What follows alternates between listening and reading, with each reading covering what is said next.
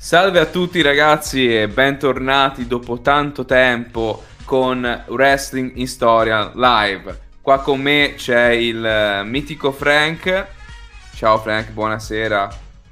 Ciao Fra, ciao a tutti quanti quelli che ci stanno seguendo. Vi diamo il benvenuto a questo nuovo appuntamento con Wrestling Historian, la rubrica di Open Wrestling TV dedicata alla storia di questa disciplina. Eh, stasera eh, arriviamo con una programmazione indifferita perché infatti non siamo live, ma questa trasmissione è già stata registrata. E è anche un po' un'ironia della sorte perché, come scopriremo stasera, il fatto di registrare o meno una trasmissione a volte può, può comportare eh, dei grossi vantaggi o dei grossi svantaggi. Infatti, speriamo che non ci sia qualche canale rivale su Twitch di wrestling che vada a spoilerare il nostro appuntamento di stasera. Eh, stasera parliamo infatti, eh, speriamo, speriamo, di no, perché vuol dire che c'è qualcun altro nella faccia oscura di Twitch. E stasera parliamo di, delle Monday Night Wars, un, un periodo storico eh, veramente interessante, veramente complesso. Penso sia la parte di storia a livello di dettagli eh, più complessa da affrontare, soprattutto se si vuole affrontare puntata per puntata nome per nome, avvenimento per avvenimento. Come sempre noi cercheremo di eh, trarre le informazioni essenziali da questo periodo storico anche per capire come ha modificato la stessa storia del pro wrestling.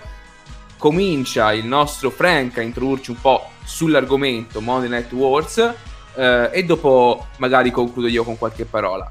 A te la parola Frank. Allora, hai fatto giustamente la nostra premessa che è quella che cerchiamo di eh, riassumere quelle che sono le, le, cose principali ovviamente. Poi eh, come abbiamo sempre detto noi cerchiamo di mettere la curiosità poi dovete essere voi ad andare a, a vedere con eh, i dettagli se vi interessa Monday Night War è un argomento che sicuramente molto più attuale rispetto a quelli che abbiamo citato eh, le altre volte abbiamo iniziato parlando di Ekeshmith poi siamo passati al Gold Trio, poi siamo passati alla NWA, finalmente stiamo arrivando a quello che è il wrestling recente, ovvero WCW e WWF. Le radici dello scontro vero e proprio vanno a ricercarsi proprio in un fatto che abbiamo descritto la volta scorsa, ovvero il Black Saturday. Cos'è il Black Saturday? Lo ridico proprio veloce. Nell'82 Vince McMahon con l'intento di mandare la WWF in Georgia prende e eh, compra la Georgia Championship Wrestling.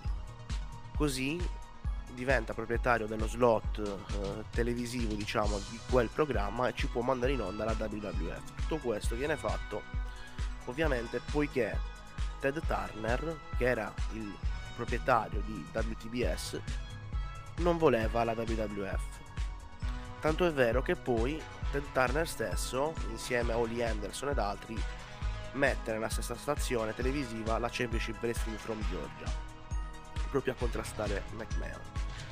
Nell'85 poi McMahon va via da WTBS e vende quello slot televisivo a Jim Crockett.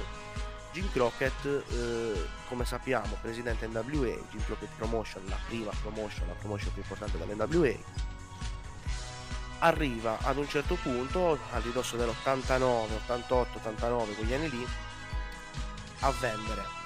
Perché l'abbiamo detto la volta scorsa, abbiamo parlato di Jim Crockett, non ritorniamo indietro, andatevi a vedere la scorsa, la scorsa puntata, così sapete il perché.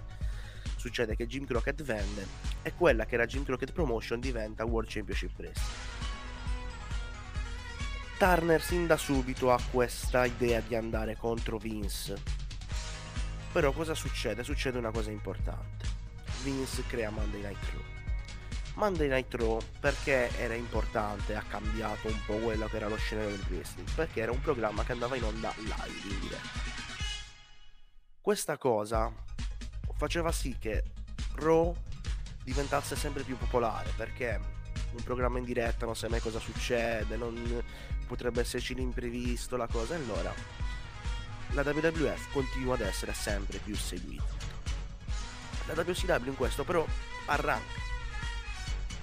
Arranca. non ce la fa a tenere quel, quel passo. Riduce sempre dagli anni di Jim Crockett. Succede che entra al comando Eric Bischoff. Bischoff inizia a cambiare tutto. Anche tutte quelle cose che potevano far richiamare a quelli che erano i territori e che era un wrestling secondo lui passato, iniziano a essere cambiate. E la WCW inizia a essere una compagnia che fa profitto. Innanzitutto, per esempio, sposta le registrazioni nei studi della, di Turner, negli studi televisivi. E questo gli permette di salvare un sacco di soldi, risparmiare un sacco di soldi. Cosa succede? Raw, come detto, va in onda lunedì sera. Turner, sempre che eh, ha sempre questa rivalità, questa cosa contro Vince McMahon, dà per puro caso a Bischoff eh, uno slot su TNT il lunedì sera. Il racconto è questo, a quanto pare eh, Turner chiese a Bischoff cosa ti serve per andare contro eh, Vince e il Dick Bishop gli abbia detto dammi un, la prima serata. E così fu che Turner gli diede questa prima serata. E nel 95 inizia Nitro. Cosa succede? in quegli anni produrre degli show televisivi in diretta era un po' costoso. La WWE faceva uno show in diretta e uno show registrato, molte volte li registrava anche quasi tutti. Nitro arriva la prima serata in diretta contro un episodio di Raw registrato. E nel primo episodio di Raw, di Nitro, scusate, avviene il debutto di Lex Luger. Lex Luger è solo l'ultima delle grandi star approdate alla WCW, poiché già da prima Hulk Hogan volto della WWF passò alla WCW e poi lo seguirono altri come Macho Man, lo seguirono Jim Duggan, lo seguirono altri, altre leggende. Tant'è vero che Lex Luger viene cusciato proprio con una mancanza di Hulk Hogan in WWF. Lex Luger però la prima puntata di Nitro debutta in WCW e fino al giorno prima era, era sotto contratto con la WWF. Questo si può dire il primo debutto, il primo davvero... Mm, come possiamo dire, il primo attacco sferrato da Nitro alla WWF. Il debutto di Lex Luger durante la prima puntata di Nitro. Che succede poi? La WCW continua ad andare avanti con Nitro e usa una tattica che viene definita scorretta.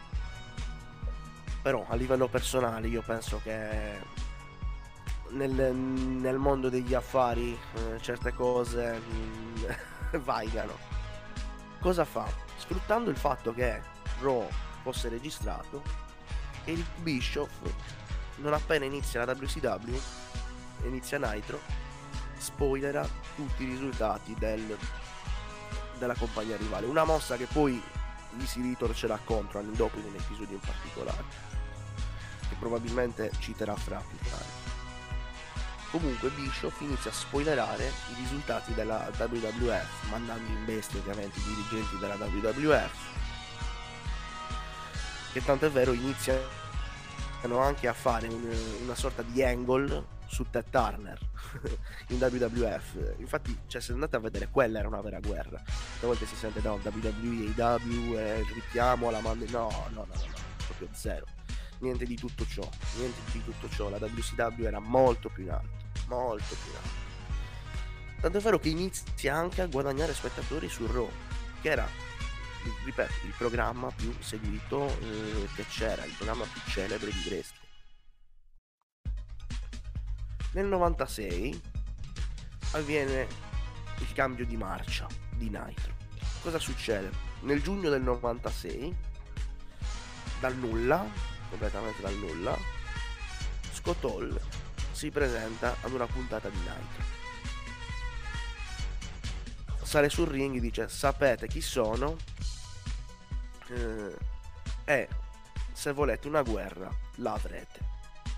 Tra l'altro Scott Hall che è mancato da poco, infatti ci teniamo anche a fare un pensiero verso di lui che ci ha lasciato da poco. La settimana dopo cosa succede? Insieme a Scott Hall arriva anche Kevin Nash. Loro comunque arrivano con promesse di molto, poche date e molti soldi, gli stessi soldi in WWF li avrebbero fatti solamente lottando tre volte tanto addirittura e insieme a, lui forma gli outsider e dice che ci sarà una terza persona che arriverà e che insieme a loro prenderà il controllo, farà la guerra alla WCW. Ecco. Ovviamente adesso a posteri sappiamo di chi stiamo parlando che è Hulk Hogan, però all'epoca i piani non prevedevano Hulk Hogan ma prevedevano Sting Hulk Hogan però cosa succede? In quegli anni era, iniziato a essere um, antipatico al pubblico, il pubblico lo fischiava. In quel momento si decise di eh, tentare la carta tutto per tutto, di far tornare il Hulk Hogan, lo storico heel di Bash the Beach 96, in cui Hulk Hogan si rivela il terzo membro eh, di questa fazione denominata NWO all'inizio lo dico The New World Order of Professional Wrestling, poi NWO. Ovviamente sappiamo tutti di chi stiamo parlando l'NWO. L'NWO dà una spinta notevole a Night. Perché che succede? Iniziano ad esserci degli angle e poi pensiamo che in quegli anni non, non c'era internet. Molte persone erano convinte anche che Hall, Kevin Nash fossero dei personaggi della WWF che ce l'avessero davvero a morte con la, w, con la WCW molte persone pensavano che l'NWO fosse un'entità a sé stante e non una storyline architettata. Tant'è vero che ci sono delle, dei fatti. Cioè, ci sono state puntate di Nitro a quali si dice che addirittura dal pubblico da casa de- della zona fu mandata. Ehm, fu mandata la polizia, fu chiamata addirittura la polizia per alcuni angle che sono stati fatti dall'NWO. E l'NWO fin da subito inizia a prendere il controllo di, della, di Nitro. Tant'è vero che Hogan diventa di nuovo campione contro Big Show, allora The Giant. The Giant entra anche nell'NWO, poi esce dalla NWO per dei dissidi con Hogan, poi ci entra Macho Man. Comunque l'NWO diventa questa entità ben precisa e che dà anche un picco di popolarità al wrestling, fa avere un picco di popolarità assoluta. Ehm, se noi pensiamo all'inizio della Monday Night War, Raw faceva all'incirca 2 milioni di spettatori. Si arriva poi con, la, con Nitro ad una punta di Nitro 6 milioni e Raw 5 qualcosa, cioè stiamo parlando di quanti milioni in più che ha, portato questa roba. Perché cosa succede? Chi magari seguiva il wrestling prima, ma aveva smesso per un qualsiasi motivo, si ritrova in questa roba. Perché comunque era fatta da persone che erano cresciute con, quel, con quella mentalità lì, ma che erano riusciti a portare quella mentalità in quella che era l'attualità di allora, quindi gli anni 90. L'NWO io penso che sia una delle, delle stable più popolari che ci siano mai state, se non la più popolare. Eh, dal punto di vista di ascolti era la stable a capo di, di quando la, il wrestling era davvero una cosa mainstream. Mentre per quanto riguarda la storicità anche dei membri stessi era assurda. Poi tra l'altro Bischoff si rivela il capo della NWO più avanti e da lì inizia tutto quello che sappiamo, no? Hogan campione, di nuovo, WCW, NWO e tutto quello che verrà e che costringe per forza Vince McMahon a, ad avere una risposta a fare una risposta a questi che sono degli attacchi che comunque ripeto la WCW in questo periodo batte consistentemente Raw negli ascolti ogni settimana. Non il, lo show secondario ma lo show principale di cada WWF e adesso da qui in poi abbiamo ovviamente ripetiamo abbiamo fatto un riassunto fatto un riassunto di quelli che sono questi anni qui se si scendesse nei dettagli bisognerebbe guardare prima l'arrivo di Hogan l'arrivo di ognuno eh, comunque c'era ancora Ric Flair, eh, nel 95 ritorna Ric Flair dopo la parentesi il WWF, eh, qui vince anche la Royal Rumble, quindi ci sono tante cose, però i fatti salienti sono questi. Ehm, debutto di, di Luger, Nitro, inizio di Nitro e poi l'impennata arriva con, con il New World Order. Tra l'altro io considero l'NWO della WWF un semplice reboot, no, non so, una sorta di... Una postilla aggiuntiva. Esattamente, neanche uscita bene e sinceramente quando loro sono usciti a WrestleMania 31 forse, quando loro sono usciti ad aiutare Sting durante la, il match con Triple H, io penso sia stata la cosa più storica, più, più assurda che sia mai stata fatta. Sì, lì... Veramente di quello per sì. Lì c'era un altro, c'era un altro scopo dietro quel match. Era più per nessun motivo poi insomma ribadire che loro avevano vinto la guerra che quelli, la WCW, Sting e l'NWO erano tutti sconfitti dalla WWE di Triple H e di Vince sì, McMahon. ma, ma l'NWO era la cioè, i nemici di sì sì tutta, tutta, l'erba un fascio perché era per simboleggiare la WCW sconfitta. Adesso io molte volte prendo le difese della WWE perché trovo che sia attaccata eh, giustamente molte volte. Penso che sia come un meme, no? è un meme attaccare la mm. WWE. È una cosa sì, un che fa di moda fare. Certo. Però quando fanno queste cose... Eh beh, non, non, non è certamente orfana di critiche, ecco. certamente. Sono cose piacevoli. Ma guarda Frank, eh, prendo la palla al balzo appunto perché eh, ci siamo fermati nel, nel 96. Mh, perché a partire da luglio 1996 il nostro programma porta bandiera della WCW, ovvero Nitro, che poi a, a me ha fatto sempre ridere sinceramente eh, come abbiano scelto il nome per dare questa assonanza totale tra Monday Night Raw e Monday Nitro eh, era veramente un colpo di genio di marketing, quello mi ha sempre sì, fatto riflettere. L'odio che aveva, eh, l'odio che aveva Turner già, da più di anni, già nell'82 quando visto me gli dice senti io ti do i soldi, mi fai andare live, lui dice no. E quando lui si compra comunque lo slot, lo slot orario gli mette un altro programma che viene sì. seguito del suo nella stessa rete. Eh beh sì, ma perché poi è interessante perché noi bisogna partire da questa concezione che Ora, mh, in retrospettiva, sembra semplice no? dire, vabbè, la WCW arrivano, crescono e battono la WWF, WWE. Eh, ma all'epoca fu veramente una mossa impensabile, eh, perché comunque la WWF usciva da quel, quella grandissima era, almeno a livello economico, eh, che era stata gli anni 80 negli anni 80 il, il, rock and wrestling era alcuni definita quando queste ormai il wrestling era diventato un fenomeno ecco, della cultura popolare americana e mondiale non era più uno spettacolo appunto eh, di carattere locale. E eh, alla fine io penso che si possano ritenere due i principali motivi di successo della WCW anche se sono molteplici stratificati però ovviamente dobbiamo semplificare per ragioni di tempo Uh, e secondo me il primo motivo di successo è economico e il secondo è contenutistico. Che secondo me sono anche i due motivi che poi hanno causato principalmente uh, la distruzione, l'implosione della WCW. Eh, di carattere economico perché appunto Turner all'epoca può contare come magnate dei media americani e anche oltre può contare su una quantità di denaro veramente ingente, quantità di denaro che può essere destinata all'ingaggio di nuove superstar e soprattutto a quel fenomeno che è passato alla storia, ovvero il continuo pescare eh, dal pool di, eh, di, di, agenti di wrestler WWF per appunto eh, portare volti già conosciuti in WCW. È un po' no? una pratica così che è anche quella che viene mh, anche recriminata eh, secondo me, non capendo molto bene la storia, però viene recriminata questa cosa anche alla AEW, anche se la AEW lo fa in eh, tutt'altro modo, per un tutt'altro periodo storico e solamente piccoli sono i, i, i piccoli sono i punti in comune.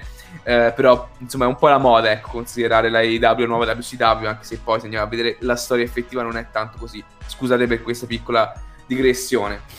Um, appunto, di tipo economico abbiamo detto questo primo fattore e di tipo contenutistico perché cosa succede? Succede che non sono più gli anni 90, mm, scusate, non sono più gli anni 80. Eh, non può più funzionare il modello portabandiera della WWF di fare business, ovvero proporre l'eroe buono, il patriota americano contro il nemico o industriale o straniero, quel che volete, insomma, uno delle, dei vari antagonisti che possono essere per il wrestler della classe media, eroe buono patriottico, questo modello qui di bene contro male, bene netto contro male netto, non funziona più. Uh, I fan vogliono uh, qual- qualcosina di più, ecco, non, cercano nuove narrative, cercano nuovi personaggi, eh, non cercano più personaggi chiaramente schierati nel bene, chiaramente schierati nel male, o magari cercano anche degli antieroi. Infatti, un emblema di quella che poi diventerà l'Atti Udira, ma anche delle Night Wars di conseguenza, è, sono personaggi come Stone Cold Steve Austin,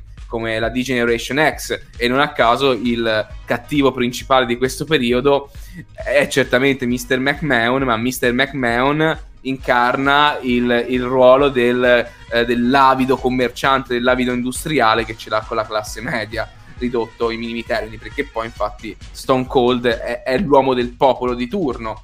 Quindi alla fine non cambiano molto, ecco, i, gli stilemi, le narrative, però vengono investite da questo nuovo modo di uh, fare televisione. E la WWF non lo capisce questo scatto contenutistico che avviene in, in WCW perché continua a utilizzare quella formula creativa eh, che l'aveva resa grande ne- negli anni precedenti, negli anni 80, anche in parte negli anni 90, soprattutto all'inizio. Come dicevo prima, reste totalmente buoni contro reste totalmente cattivi.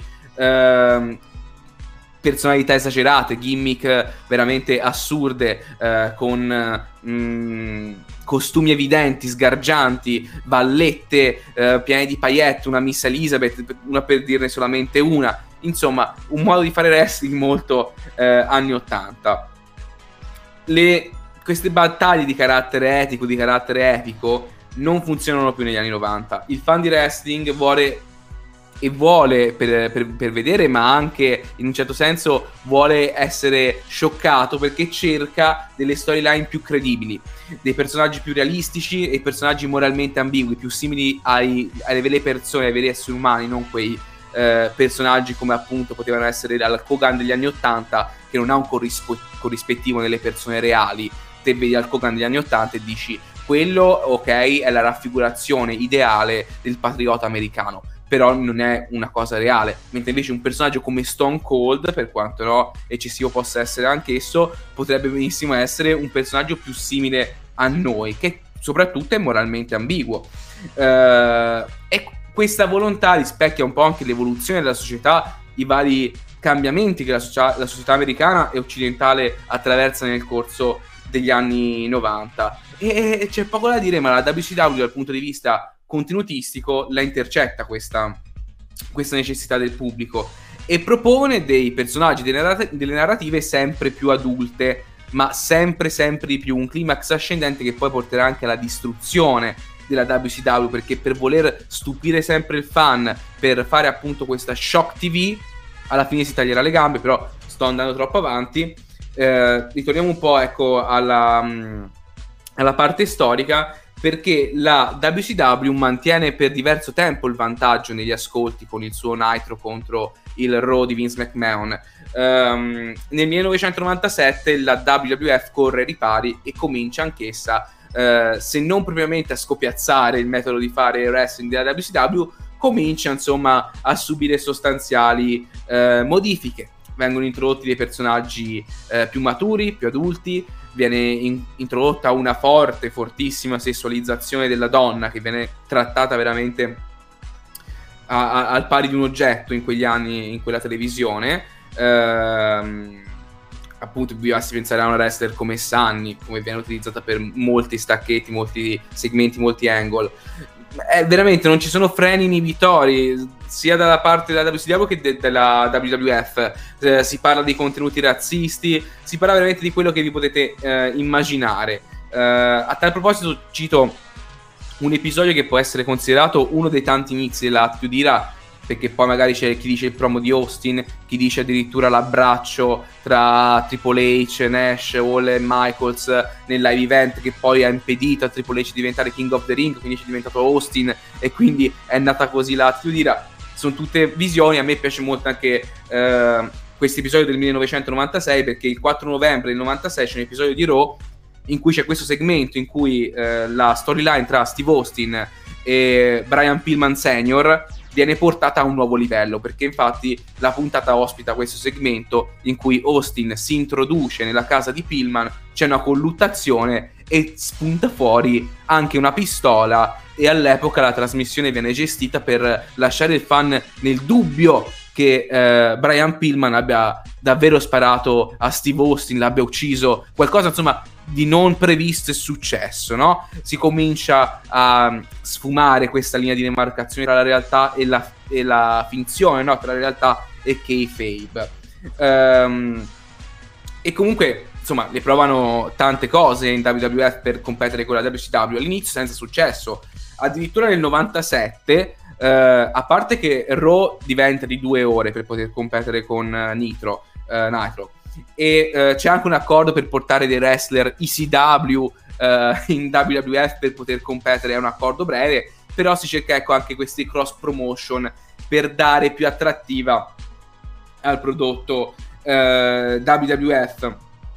Sempre nel 97, che può essere forse considerato il punto più basso della WWF, ma che poi sarà anche il punto di risalita, i due wrestler importanti, uno soprattutto come Bret Hart, e seguito da Rick Rude approdano in, in WCW. Uh, Bret Hart con tutto il discorso del Montreal Screwjob uh, si porta dietro molta fama e soprattutto l'attenzione dei fan che vogliono vedere perché è andato in WCW, quali sono gli scenari. Poi adesso noi abbiamo la versione completa della storia, ricordiamocelo sempre, ma all'epoca il, il web è qualcosa ancora di uh, poco diffuso, non ci sono i siti di news di wrestling come oggi e ovviamente all'epoca ci si rifà la stampa di settore che non può avere lo stesso aggiornamento come oggi hanno i siti web. Quindi ci si muove molto ecco, tra fan a cercare di scoprire quale sia la verità e sia WCW che WWF ci ricavano molto su questo, ci guadagnano, sfruttano molto l'ingenuità in un certo senso del fan. È una vera guerra, come diceva prima Frank, non, non è AEW contro WWE che dicono eh, nell'altra compagnia scrivono così così e tutti, oddio cosa hanno detto, all'epoca si fanno nomi, cognomi, addirittura Rick Rude è l'unico wrestler prima della compravendita della WCW da parte della WWF, è l'unico wrestler ad apparire nella stessa serata, lo stesso lunedì sera, sia a Monday Night Raw sia a Nitro della WCW, perché cosa succede? Eh, per una mh, leggerezza da parte della WWF, Rick Rude lotta con un contratto che non ha la famosa ormai famigerata clausola dei 90 giorni in non competizione. Quindi Rick Rude preregistra le, i suoi tapings a Monday Night Raw, che all'epoca viene spesso e volentieri, come anticipava Frank, anche preregistrato per settimane intere, e poi va a lottare in WCW. Lo può fare, non ha nessun impedimento contrattuale. E quindi appunto abbiamo questa, questo episodio questo lunedì sera in cui vediamo un Rick Rude con uh, la barba lunga a Raw e al contempo vediamo questo recruit con il famosissimo baffo in WCW che parla apertamente di critica apertamente anzi la gestione della WWF da parte di Vince McMahon. Quindi si fanno nomi e cognomi sigle senza, senza problemi. Si buttano anche i, i, titoli WWF nel cestino durante le programmazioni eh, avversarie. Però questo diciamo questo momento in cui eh, la WCW sembra avere tutte le carte in regola è anche un po' l'inizio e la fine, perché tocca al piccolo la WCW, eh, a Rick Rude, a Bret Hart, a tutti i wrestler degli anni precedenti, ai cruiserweight, la, la divisione cruiserweight eh, della WCW è wrestling high flying con influenze della luce libre e del wrestling giapponese molto forti, che non ha corrispettivo in WWF, è veramente un fiore all'occhiello della compagnia in, in quell'anno in quegli anni. Um, però cosa succede? Intanto l'episodio di Raw del 13 aprile del 98 segna la prima vittoria dopo anni a questo punto della WWF sul programma rivale eh, WCW Nitro. eh, in casa WCW la, la situazione comincia a, a precipitare. Eh, comincia a precipitare soprattutto perché poi avremo anche l'arrivo in WCW dei due scrittori principali della WWF, eh, fra cui appunto Vince Russo, ma di questo vi parlerò a breve, perché Vince Russo gioca un ruolo fondamentale in questi anni. Eh, in WWF è un po' l'artefice di questo rinnovamento contenutistico. Scusate, ma ho la gola secca. In WWF Vince Russo introduce quella che da molti viene definita la Care Crash TV, no? una TV sensazionalista eh, che deve scioccare lo spettatore un po' come in WCW e quindi si va sempre a eh, blurrare appunto la linea di demarcazione, a sfumare la linea tra realtà e finzione. E um, se nel 98 ci sono appunto questi segnali di eh, ripresa, la situazione cambia definitivamente nel corso del 1999 perché infatti il 4 gennaio del 1999 c'è l'episodio preregistrato di Monday Night Raw eh, in cui Mankind riesce finalmente a mettere le mani sul titolo mondiale eh, che va in diretta opposizione con l'episodio live di WCW Nitro. A questo punto, vabbè, la storia insomma sono le, le, le, dire, le testimonianze che ci arrivano, quindi non, non pretendiamo di avere la verità assoluta. Però cosa succede? Succede che il nostro Tony Schiavone, o Schiavoni, come dicono gli italoamericani, gli americani, eh, riceve ordine di cosa che è già successa precedentemente, un po' una cosa abituale di dare piccoli spoiler dei programmi preregistrati WWF eh, nei programmi appunto di WCW che erano live, comunque riceve ordine di spoilerare l'episodio di Raw. E infatti Tony fa intendere che il titolo mondiale verrà vinto da Mankind. Mankind è un personaggio che all'epoca per, eh, non è proprio ecco, il top guy ecco, eh, di sorta, però ha un buonissimo seguito da parte dei fan, è molto apprezzato. E appunto Tony dice anche a cuor leggero, eh, sono sicuro che questa cosa metterà dei culi a sedere nelle loro arene. Cosa che avviene realmente perché dopo questo spoiler lanciato da Schiavone, la gran parte dei fan che stavano guardando WCW Nitro cambiano canale per vedere la vittoria del titolo da parte del, de, appunto di Mankind. Quindi non è che ci sia questo dislivello incredibile negli ascolti a rating spiccioli, però appunto da, da WCW perde, perde, fa sempre 5 milioni di ascolto, però viene battuta, anche se di poco, dalla stessa WWF. E eh, appunto, come dicevo prima, il 99 le, cominciano un po' eh, a provare tutto, eh, a provarle tutte per eh, insomma rendere la eh, WCW sempre più estrema, sempre più scioccante e si va veramente all'eccesso. Vengono invitati rapper, vengono organizzati concerti, ci sono i Megadeth che vanno in WCW, ci sono i Kiss che vanno in WCW, ehm, attori come non ricordare la vittoria del titolo da parte dell'attore David Arquette e poi il, forse uno degli ultimi chiodi nella bara è il viene messo il 5 ottobre 1999 perché Ed Ferrara, come anticipavo prima, e Vince Russo, i due top writer della WWF, saltano anche loro nella, alla, alla, alla, compagnia rivale e portano lo stile di Russo in WCW, che acutizza ancora di più, acuisce il tipo di TV che eh, viene proposto in WCW e si va veramente all'eccesso.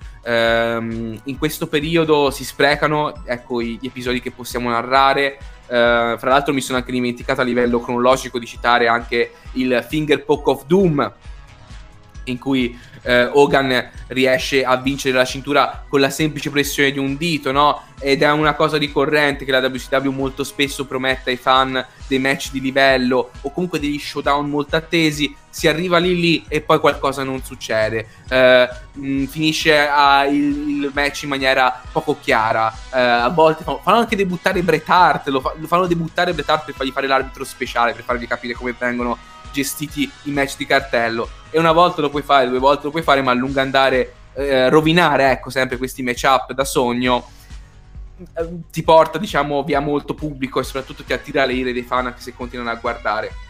Ehm, e l'assunzione, come stavo dicendo, di Ferrari e Russo come writer della WCW non porta al giovamento sperato. Anzi, la WCW è in caduta libera alle porte degli anni 2000.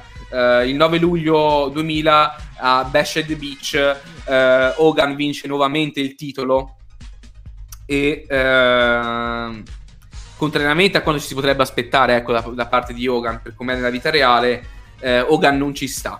E critica apertamente questa scelta operata da Russo e lascia anche l'arena. E questo causa addirittura un intervento di Russo che si, si diletta in un certo senso in dei promo shoot contro lo stesso Hogan, quindi viene mischiato totalmente i problemi backstage sul ring, ma non con un piano ragionato, no, adesso faremo una storia. No, ci, ci sm- per, perdonatemi il termine, ci sporchiamo di escrementi a vicenda nella live TV. È proprio il caos, ecco, dal punto di vista creativo e organizzativo. E ora vi ho detto, diciamo, un, qualche episodio del, del, del wrestling effettivamente lottato.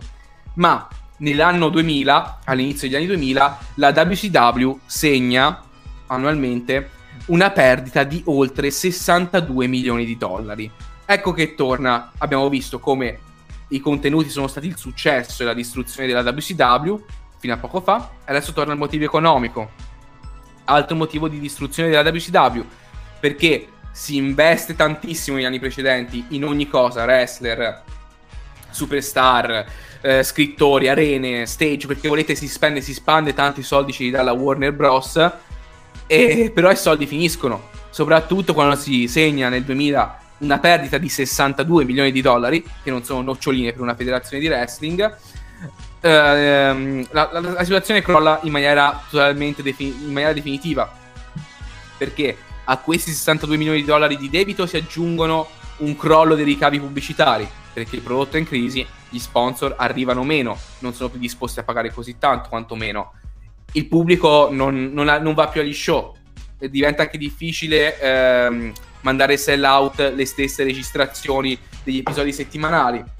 E nel 2001, nel 2001 eh, è, è, l'ultimo anno di vita eh, della, della WCW perché nel 2001 eh, diventa CEO della Turner Broadcasting, eh, quindi stiamo parlando della Warner di Turner che era iniziata appunto con la possessione di, eh, con Turner appunto come proprietario, poi era stata acquistata da AOL Time Warner e appunto ora sotto questa nuova gestione la Turner Broadcasting che è il dipartimento eh, superiore alla WCW che si occupa, che si occupa di, della WCW e di mettere in onda i programmi WCW in tv, eh, decide la cancellazione dei eh, programmi WCW dal palinsesto, dal palinsesto televisivo. Jamie Kellner arriva nel 2001 e dice ok ragazzi, 60 milioni di perdite annuali, eh, nessuno vuole più acquistare gli spazi pubblicitari, non c'è pubblico, tagliamo la programmazione della WCW. E quindi il 23 marzo 2001 data ormai famosa e famigerata, quando la WCW è bella e che sepolta.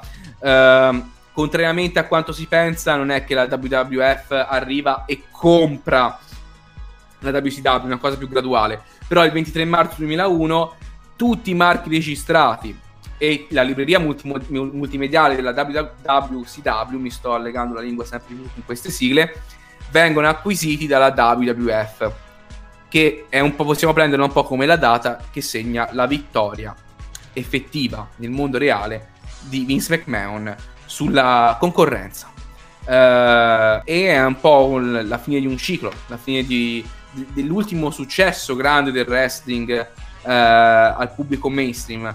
Perché, eh, ironia della sorte, con la fine della WCW finisce anche la WWF. Perché poi da, da lì a poco, uh, solamente l'anno dopo, la WWF cesserà di esistere per diventare WWE e modificare nuovamente profondamente i, i contenuti proposti. Uh, quindi ecco, niente, questa era la nostra piccola storia. Da lì tra l'altro inizia anche il calo degli ascolti, comunque... Certo, certo. perché poi la, la, la, la concorrenza porta gra- grossi benefici a entrambe le parti, eh, perché lì si parla complessivamente di 10 milioni che guardano il wrestling settimanalmente non è poco, non è poco. Sì, succede che, succede che però poi alla fine quei 10 milioni non si sono trasportati su un solo programma. Però se noi guardiamo i dati medi di Raw, soprattutto dal 2000 al 2020-2022 ancora peggio stiamo andando sempre la media è sempre più bassa si passa sì. se noi ripetiamo se pensiamo che la media era 5 milioni e mezzo più o meno 5 milioni a puntate adesso però fa un milione e 6 o quando fanno un milione e 7 dicono è risalito sì sì eh, sono cambiate tante cose magari Frank secondo me del passaggio da insomma inizio anni 2000 fine ai giorni nostri dovremmo dedicarci indubbiamente un approfondimento.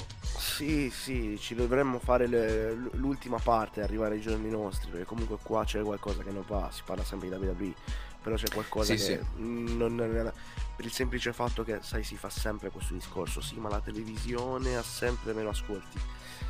Però tu devi paragonare un programma a un altro, vi faccio un esempio. Il Super Bowl ha meno ascolti? Le partite di baseball hanno meno ascolti? Le partite di NBA hanno meno ascolti? No, hanno sempre gli stessi ascolti che avevano prima. È il wrestling che è calato. Chi quindi... Eh è vero che è diverso anche il modo di, fruire, di fruire le certo, cose. poi quelli sono sport, no? sport tutto tondo, diciamo così. Però il, il wrestling è... c'è anche una componente spettacolare, per carità. Il calo è notevole. Tra l'altro volevo aggiungere una, una, curiosità, visto che hai parlato certo. di leggeri prima. Il primo match infatti di Nitro è proprio Yushin Liger contro Brian Pillman che hai citato prima. Brian Pillman che era uno della WCW. Tra l'altro faceva, era, faceva il, il, tag team con l'allora Stanley Steve che era stato anche nella Dangerous Alliance con uh, l'allora Poly Dangerous lì che poi adesso è Paul Heyman. Inoltre la WCW provò a pushare il wrestling femminile. Tra l'altro ci furono anche delle apparizioni di Manami Toyota, Akira Okuto. Se non sbaglio Akira Okuto vinse anche la, una cintura femminile, forse l'ultima cintura femminile, adesso non mi ricordo. Comunque Akira Okuto dal Giappone arrivò in, in WCW all'epoca. Così come Aja Kong eh, andò alla WWF. Prima Bull Nakano arrivò alla WWF, però come hai detto tu in quegli anni poi arriva Sunny, Sunny non è già una veste, si può definire un po' più una valletta. La, la, sì, anche sì. se c'era Miss Elizabeth, però... No, comunque il wrestling femminile... Sul wrestling femminile bisognerebbe sì, anche lì fare un discorso a parte. Perché sì, perché poi ecco, non è che... Non è che la situazione è sempre unica per dire che in quegli anni non ci sono match no, di wrestling femminile. Um, però proprio il ruolo della donna in quegli anni soprattutto in WWF, c'è da dire purtroppo, eh, attraversa forse il periodo più buio, ma è un periodo buio che non è che finisce appunto con l'attitude mm, o con la guerra del lunedì sera. In CW portavano le attrici eh, di film porno e nessuno si è mai lamentato. Eh, mm. È che WWF essendo al top hai sempre gli occhi più critici. Sì, ma mh, mm, comunque la WWF ha tenuto anche colpo fino ai primi anni 2000 perché poi alla fine eh, meno sessualizzato, diciamo di sì, meno tendente ecco, al pornografico nel corso degli anni 2000, ma comunque le, le divas erano sempre divas, almeno eh, fino alla Women's Revolution. Sì, sì, però bisogna... però il, il punto è... Eh, adesso poi ci stiamo un po' discostando, però se, come se facciamo sempre questa paragone dal passato e al presente. Il punto è questo. In America il wrestling femminile non è mai stato una cosa che apportava soldi. E questa cosa si è portata avanti nella cultura per quello ci vuole del tempo prima che si possa eh, certo. proporre a quel, a quel, livello lì. Perché ma tutt'oggi eh, tuttora. cultura, non è una sem- sì sì è una questione di, di cultura. Faccio un esempio.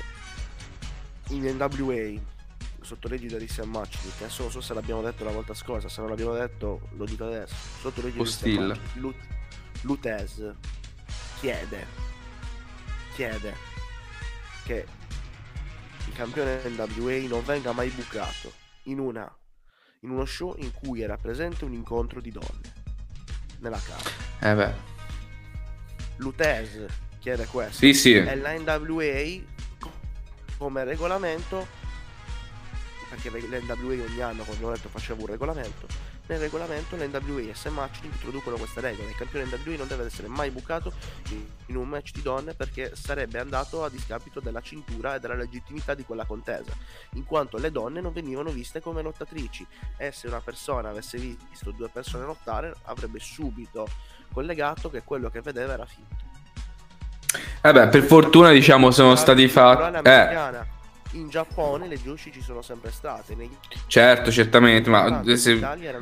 in, generale il, il wrestling giapponese è sempre stato più rispettato. Ecco, dal, dal, giapponese il wrestling è sempre stato visto in un'altra ottica, meno ecco come spettacolo, come può essere appunto il Super Bowl di intrattenimento, eh, ma viene proprio mh, visto con rispetto ecco il wrestling in Giappone quindi si, secondo me si riflette anche molto appunto nella considerazione del wrestling femminile poi per carità, al giorno d'oggi passi in avanti da gigante sono stati fatti, però se, se andiamo a vedere il primo main event femminile eh, c'era di mezzo eh, Ronda Rousey, quindi comunque un'attrazione esterna, un VIP per, per, dare quello slot lì. Però si stanno facendo passi in avanti comunque. E poi per carità, anche in Giappone venivano molte lottatrici venivano prese per il loro aspetto esteriore e anche in Giappone venivano fatti addirittura in Giappone si facevano gli stacchetti tra un match e l'altro con le ballerine, con loro che ballavano e cantavano. E questa cosa a me me l'ha raccontata, per esempio, io ho avuto, vi dico l'onore, perché per me è stato un onore, eh, l'onore di intervistare Tony Fusaro, che è stato il commentatore del Puro Reso in Italia, il primo mm-hmm. commentatore italiano di wrestling. Eh, lui, anche, eh, lui mi diceva che quando a loro arrivavano, arrivavano le registrazioni integrali, che in Italia non le mandavano, però anche lì tra un match e l'altro facevano gli spettacoli le donne, era comunque c'era quella parte di intrattenimento che però veniva data dal wrestling in sé, veniva data da quello che era il contorno e come sul wrestling eh, eh, ci si menava, però il, quello che era il wrestling femminile in Giappone, in America non lo è mai stato, così come adesso anche in Giappone il wrestling femminile non me ne vogliono fan della Stardom, il wrestling femminile non è più all'altezza di prima, non è più a quei livelli che era prima, i Joshi degli anni 90, anni 80 ha raggiunto delle vette che purtroppo non è stato mai raggiunto. Non, non ha raggiunto neanche la WWE adesso, secondo me. Ah, beh, no, s- mh, la, quello la, concordo con te su queste letture. Sì, eh, ce l'abbiamo fatta. E su queste note, ecco un po' di, del fantastico mondo del catch di, di Tony Fusaro e di com'era la situazione un tempo. Magari daremo anche spazio a questo argomento che è interessante anche confrontarci con voi che ci seguite. Su queste note noi chiudiamo il nostro appuntamento dedicato alle Monday Night Wars con la speranza come sempre di non aver detto sfondoni innanzitutto perché come sempre noi siamo qua eh, non perché ne sappiamo più di altri ma perché semplicemente vogliamo creare questo progetto che è assente su Twitch e quindi parlare di più, fare più cultura sul wrestling, sulla storia del wrestling, su quel che è il wrestling. Quindi sentitevi liberi di, di aggiungere postille, non avete detto questa cosa, avete detto questa cosa sbagliata, ci sono i commenti, c'è la chat, eh, siamo qua per questo, ecco. Ehm, vi ringraziamo per l'attenzione, ringraziamo come sempre Open Wrestling TV per questo slot, per questo spazio che ci dà per questo progetto e io ringrazio Frank che eh, come sempre è la spina dorsale di, di, questo, di questo, progetto e eh, passo la parola a lui per gli ultimi saluti grazie a Open Wrestling per lo spazio, grazie a chi ci ha seguito fino adesso, chi ha seguito le vecchie puntate. Chi eh, volesse recuperare, adesso non so se sono ancora disponibili su qua su Twitch, però le potete trovare eh, in versione podcast, quindi solo audio.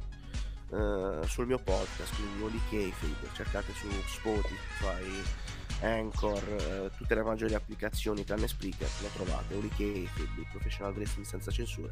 Scorrete nelle puntate troverete anche le puntate di, di Wrestling Storyline. Ringrazio anche te certo. per essere stato qua con me eh, anche oggi e alla prossima volta che arriviamo a, ai giorni di adesso e poi vediamo. Sarebbe bello anche farne un, uno spin off sulla storia del Giappone eh? degli extra degli extra. E vabbè quindi grazie ragazzi. Se volete approfondire gli argomenti di oggi o scoprire perché no spero delle cosette nuove trovate il mio canale YouTube Wrestling Historian trattino Francesco Zini dove ci sono anche delle cose anche la rivolta dei fan del 1997 c'è anche roba in tema però non vi spoilerò nulla. E niente grazie mille gra- grazie a tutti quelli che ci hanno seguito e noi ci vediamo a un prossimo appuntamento. Una buona serata. Ciao ragazzi